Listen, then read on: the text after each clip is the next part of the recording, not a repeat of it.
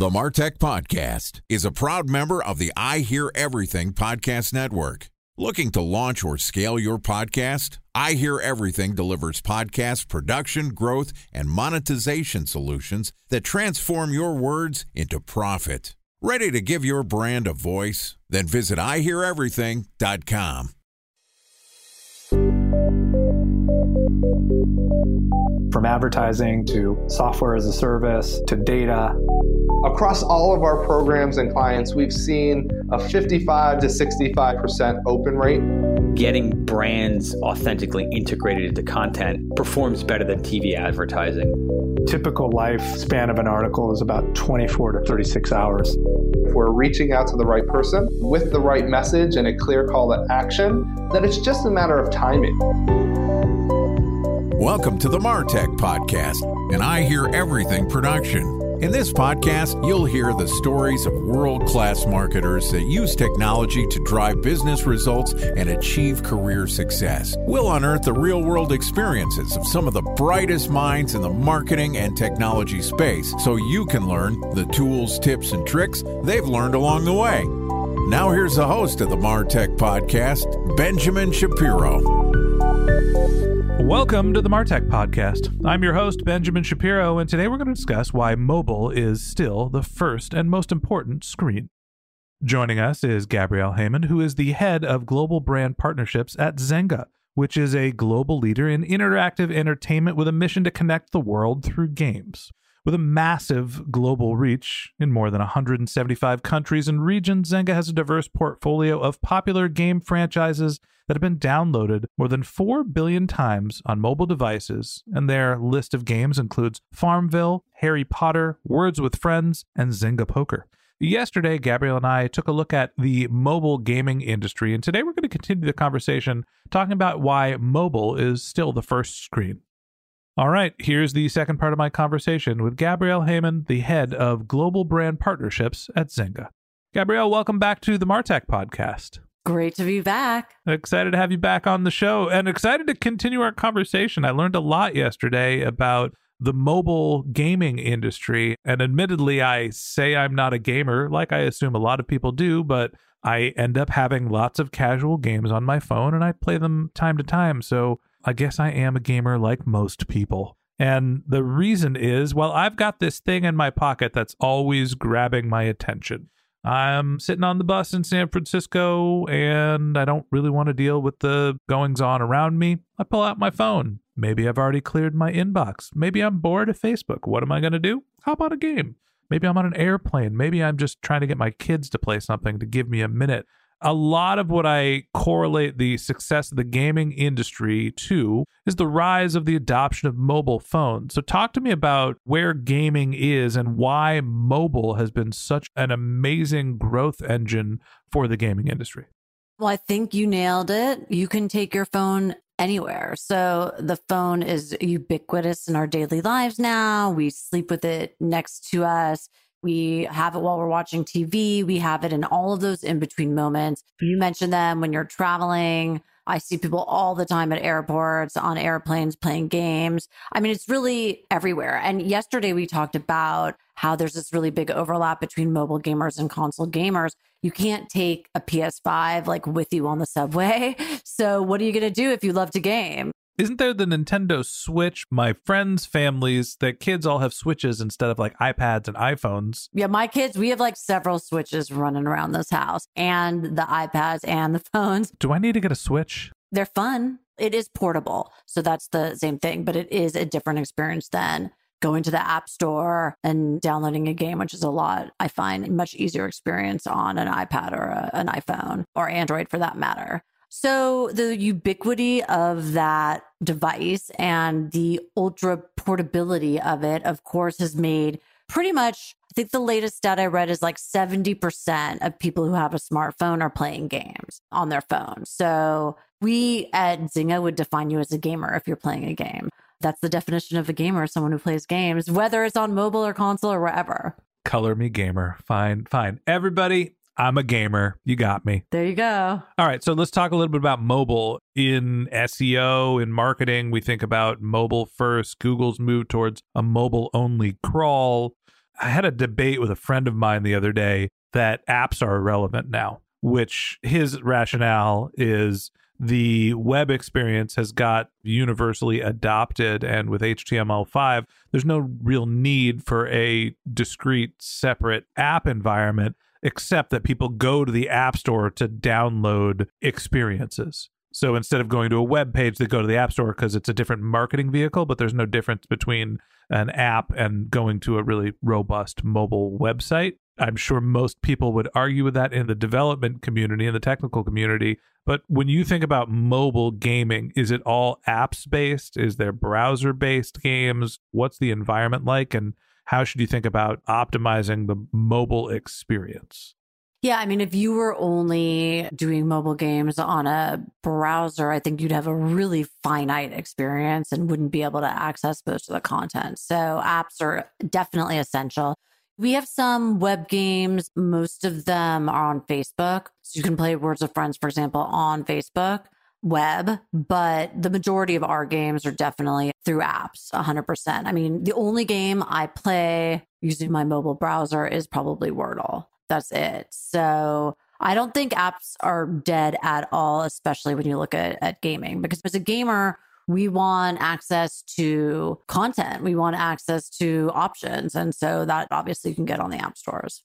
So in SEO, like I mentioned, we think mobile first, right? I'm, I'm going to develop a website and I'm going to make sure that it renders correctly on mobile. I'm going to make sure that it fits the right screen size. And then I think about desktop second you've got a little bit more of a complicated process here because obviously you've got the sort of ubiquitous adoption of the mobile phone. So now you can distribute your games to pretty much everyone. But there's also different environments. There's the Switch, there's the PS3, there's the Xbox, there's the, I'm sure I'm missing one. You got PC games. So when you're thinking about not only development, but distribution, how do you think about what game you're creating and what device or medium you're focusing on?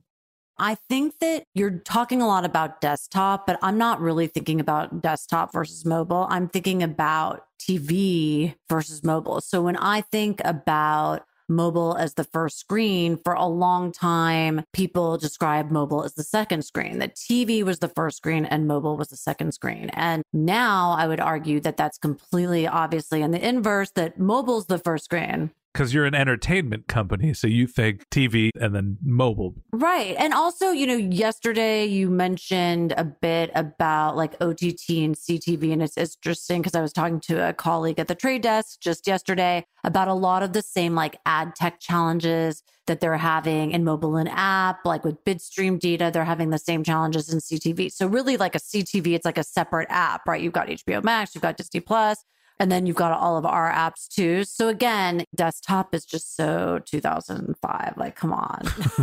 no, I'm joking. Listen, I'm on my desktop all day, but this is about entertainment consumption. And frankly, I think a lot of the things that I do are a better experience in app versus on the browser for a lot of non gaming platforms. But I don't want to digress. That's actually an interesting point, though. I, I do want to dig in there where from an entertainment perspective, different than sort of a web development perspective, you're saying, hey, mobile is first. It's not the television. People are consuming entertainment on the go. And I guess that there is probably a demographic breakdown. I think that my parents, they're in their late 70s, when they think about consuming entertainment and where most of their entertainment consumption happens, it's lying in a recliner with a big screen in front of them.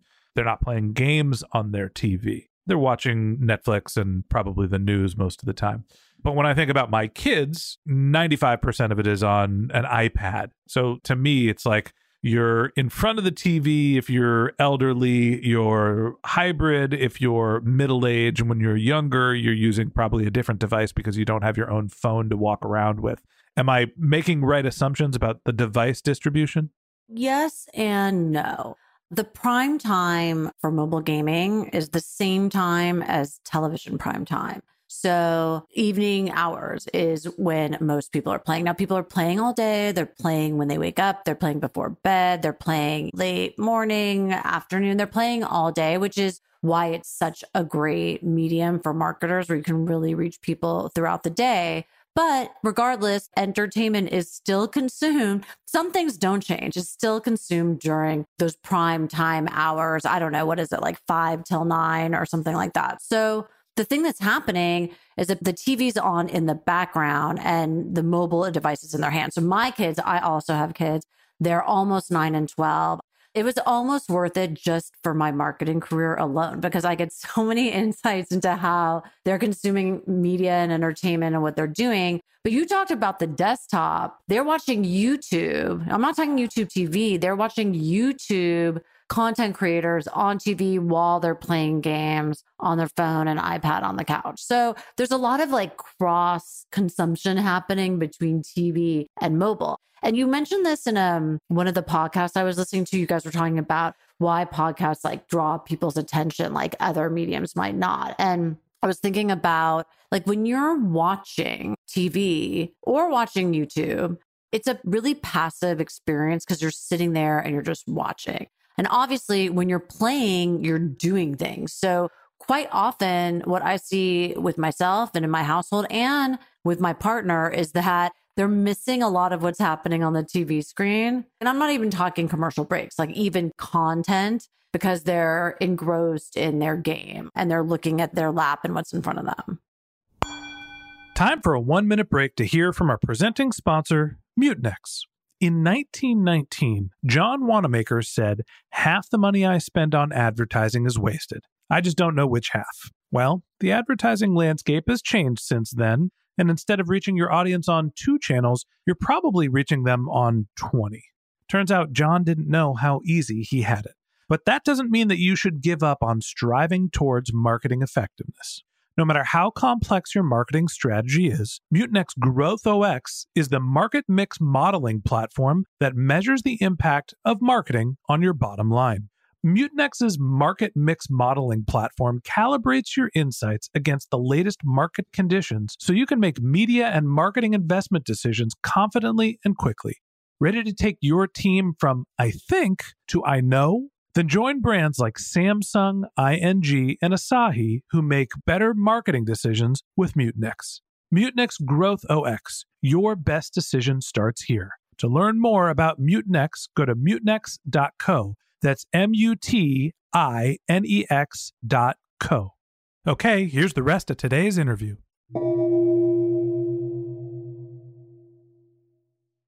A special thanks to our presenting sponsor, Mutinex. Ready to take your team from I think to I know? Then join brands like Samsung, ING, and Asahi who make better marketing decisions with Mutinex. Mutinex GrowthOS, the marketing mix modeling platform that makes measuring ROI fast, easy, and cost effective. Request a demo at mutinex.co. That's M U T I N E X.co. I'm going to get in trouble for this one too. My wife gets so pissed that I will sit there and scroll through my feeds or catch up on emails while we're spending our one hour of calm down adult time watching a show. And so, you know, we're sitting there watching Stranger Things and I'm on Instagram. And she's like, Are you going to pay attention? And I can be like, here's the plot line. Here's what I think is going to happen next because I'm listening. I've been watching this show for five years. And hey, I'm a podcast host. I'm a good listener and I can kind of figure out what's happening and do two things at once. And it drives her nuts. She wants me to be actively engaged in this show that we're watching together. And admittedly, she does it sometimes too. And then we get into an argument. Anyway, go on. My partner does the same thing, except for he's not scrolling on Instagram. He's playing games because that's his thing. Here's the thing though I would argue that Instagram, a lot of it is scroll, scroll, scroll. Maybe you're double tapping a like. I mean, gaming is active. You are doing something. So it's honestly harder to listen and pay attention to the TV when you're not just scrolling, where you're actually actively doing something. So my partner always says that he's got it all, but then it'll come up when we're talking about a show the next day. And I'm like, you missed it because you were playing Empires and Puzzles. Yeah, but he's bringing revenue to the company. So you can't be too upset. Give the guy a break. Right, exactly. it's one of our games. And I'm pretty liberal with game usage in my home because I work for a game publisher. But whether we should discuss it or not, I mean, I do think people's general attention spans are declining since the iPhone was introduced. And it's really interesting that for a lot of my friends just to have their kids watching a show together all together with no other device just together is like almost more quality time than when everyone's just sitting around with like phones and multiple devices at the same time I went to the movies. It was amazing. I haven't gone to a movie in years.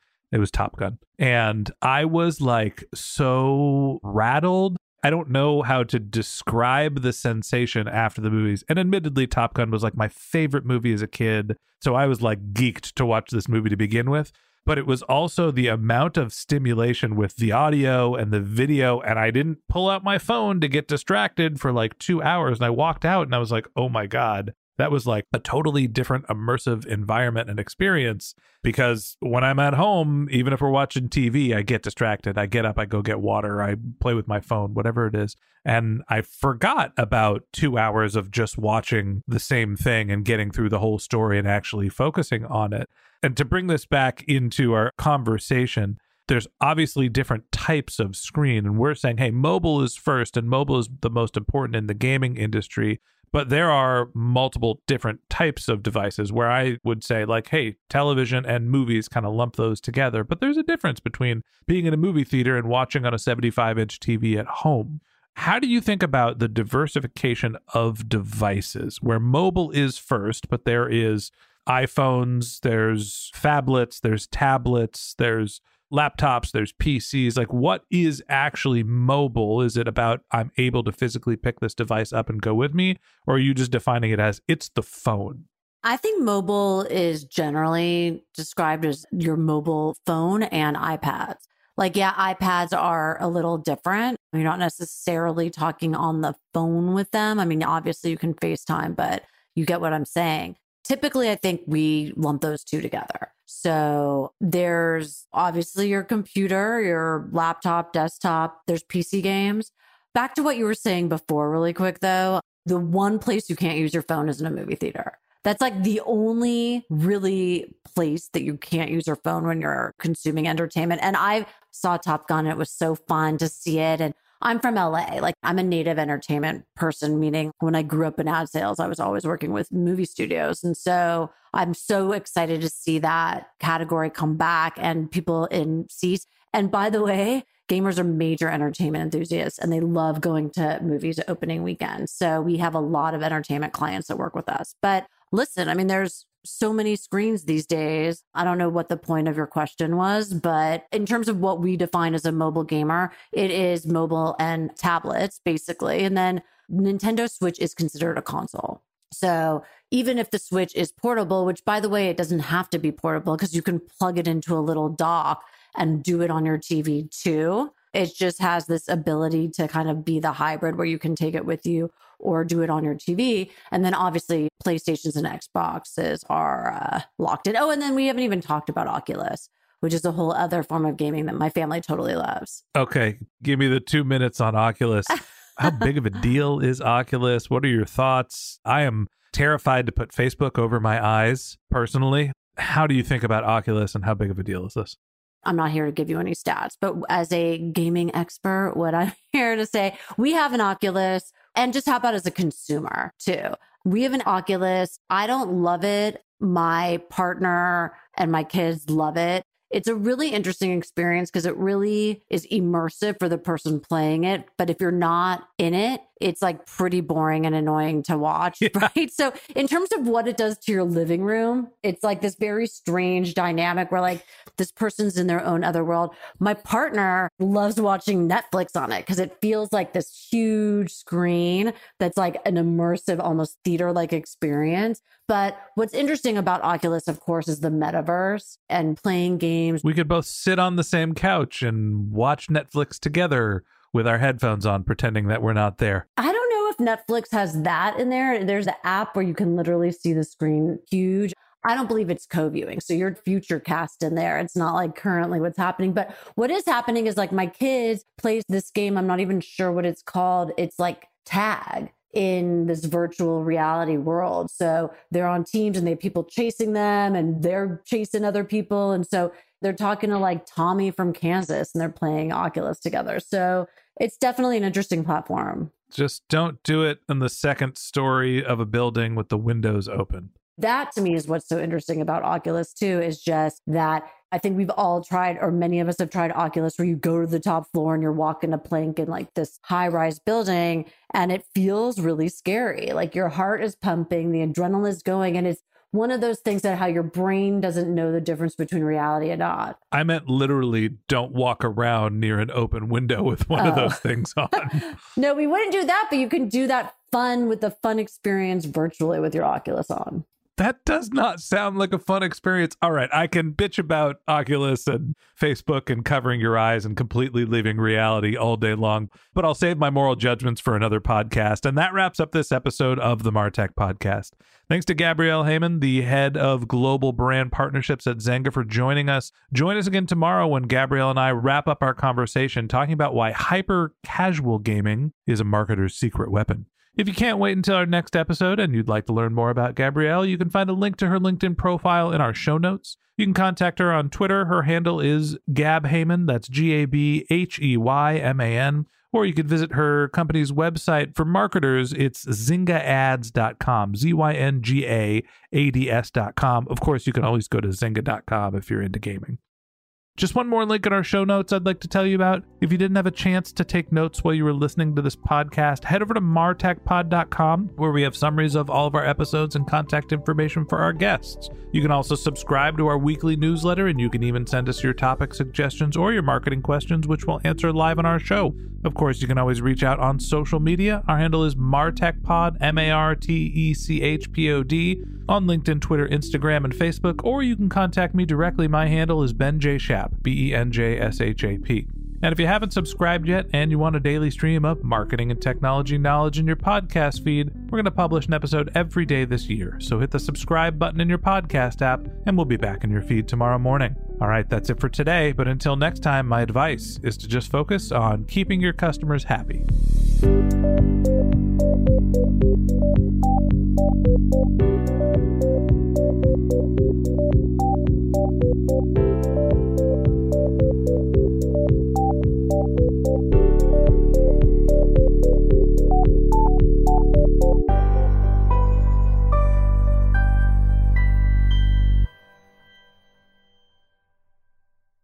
Thanks for listening to the Martech Podcast, and I Hear Everything production. Looking to launch or scale a podcast like this one for your brand? Then visit iheareverything.com.